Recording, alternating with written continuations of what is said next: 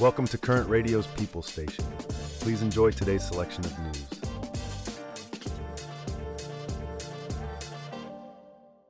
In the world of celebrity parenting, Jeannie Mai Jenkins, former host of The Real, is refuting allegations that she's been gatekeeping her daughter from her estranged husband, rapper Jeezy.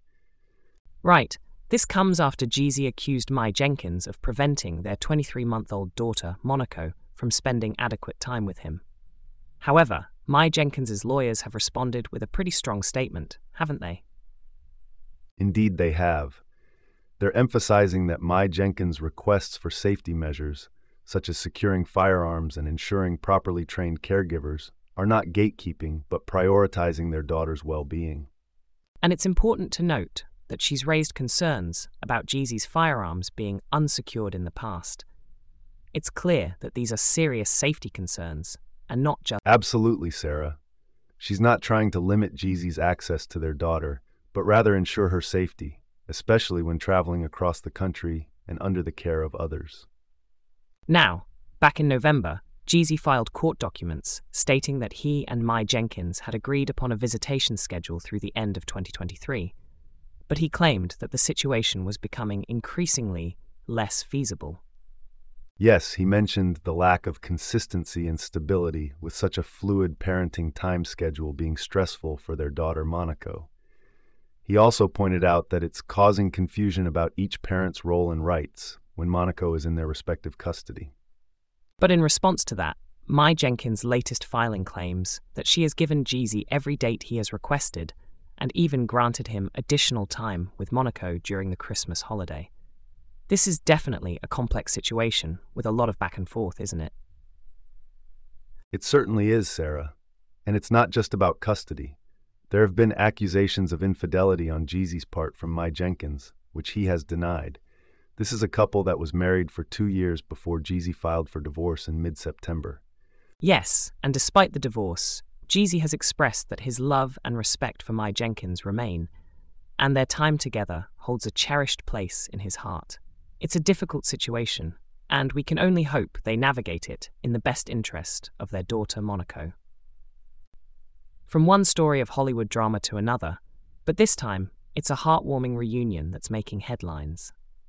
As we transition from the complexities of celebrity parenting, let's turn our attention to a group of women who portrayed the intricate relationships between mothers and daughters on the big screen, and recently came together for a special occasion.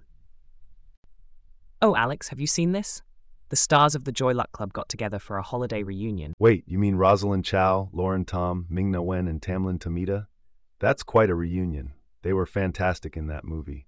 Yes, and they even recreated a scene from the film. Ming Na Wen posted a video on Instagram. It's a sweet comparison of them now and when they first met. Oh, I've got to see this. You know, The Joy Luck Club was the first Hollywood movie to feature an all Asian cast. Quite a milestone in the industry, and Indeed, and it just celebrated its 30th anniversary in September. The film was set in San Francisco, where four Chinese American women, along with their Chinese immigrant mothers, gather to play mahjong and share stories. It's a beautiful blend of happiness, hardship, and generational culture clashes. right, and it was a beacon of representation, wasn't it? Sherry Cola, who starred in Joyride, called the film a unicorn when it was released because of the lack of Asian representation in Hollywood at the time.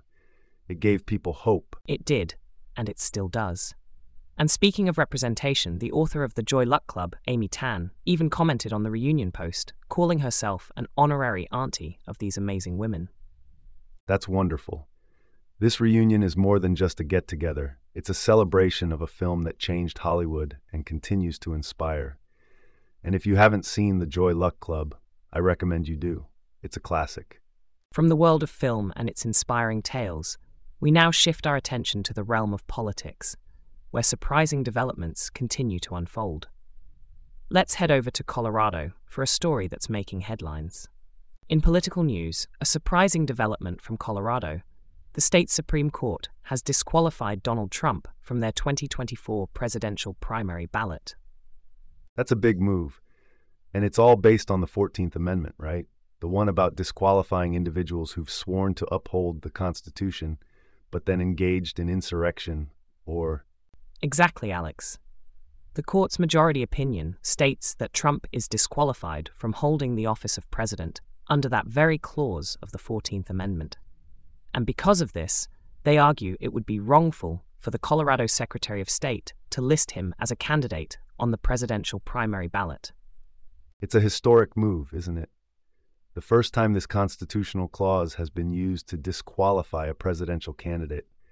It overturns a previous ruling by District Judge Sarah B. Wallace, who had allowed Trump to stay on the state's ballot, but also determined he engaged in insurrection during the January 6, 2021 Capitol riots. Trump's defense was that his speech on January 6 was protected by the First Amendment and therefore couldn't be used to justify his disqualification. But the Colorado Supreme Court agreed with the District Court that his speech was not protected. Now, this decision will stay until January 4th, just a day before the state's ballot certification deadline for the March 5th presidential primary election.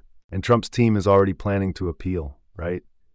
They're taking it to the Supreme Court, I believe. Yes, they've made it clear they intend to appeal. They're calling the Colorado Supreme Court's decision flawed and deeply undemocratic. But this isn't the only challenge Trump's candidacy is facing.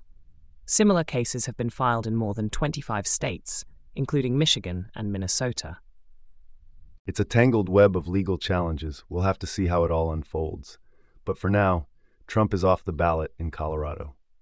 From the world of politics and legal challenges, let's switch gears and delve into the realm of Hollywood romance and success.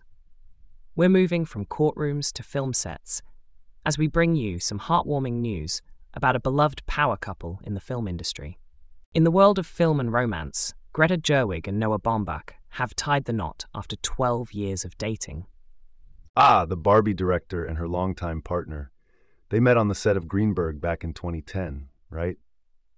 Exactly, and they've been a power couple in Hollywood ever since. This year has been particularly busy for them, both personally and professionally, they co wrote the Barbie screenplay and. And they welcomed their second son. I remember reading that in an interview with Elle UK. They're also parents to Harold Ralph Gerwig Baumbach, born in March 2019. Yes, and it's interesting how their personal and professional lives intertwine. Baumbach once spoke about how their work seeps into everything and how he loves watching Gerwig create. It's a. It's a beautiful sentiment, isn't it? And it's not just talk, they were both nominated for Oscars in the same year Baumbach for Marriage Story and Gerwig for Little Women. True, and Baumbach even said that writing together with Gerwig makes him a better person and a better writer. He always tries to impress her with his work. Well, that's a healthy competition if I've ever seen one. And speaking of their work, Baumbach mentioned that initially he was hesitant to work on Barbie, but it turned out to be the best thing they've ever written. It's fascinating how how they manage to balance their personal and professional lives so well. It's certainly an inspiration. Congratulations to the happy couple on their nuptials. Absolutely. Here's to many more years of happiness and success for them.